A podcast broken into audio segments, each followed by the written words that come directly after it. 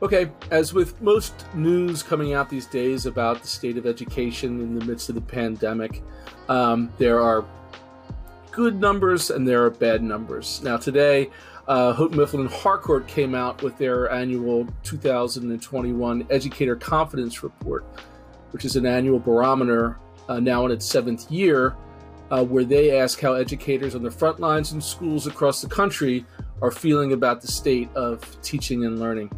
Uh, this year, only 38% of educators reported a somewhat or very positive view of the state of their profession, which is down from 49% in 2020. Even more, 37% of educators reported thinking the pandemic would increase respect for teachers this year, which is a significant decrease from 63% in 2020. It's a very disappointing figure. Um, I know in the conversations that I've been having with EdTech Today guests, uh, that across the board, it seems that the perception as a parent or as a professional um, that everyone has seen the recognition uh, of what these folks do for for the kids.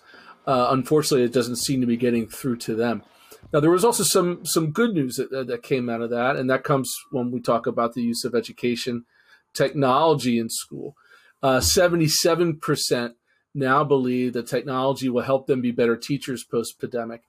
Additionally, 56% of educators reported the improved ability of students to access instructional content anytime, anywhere, um, which reinforces the value of technology for K 12 education and should give educators and parents a, a peace of mind that the progress is being made on that front.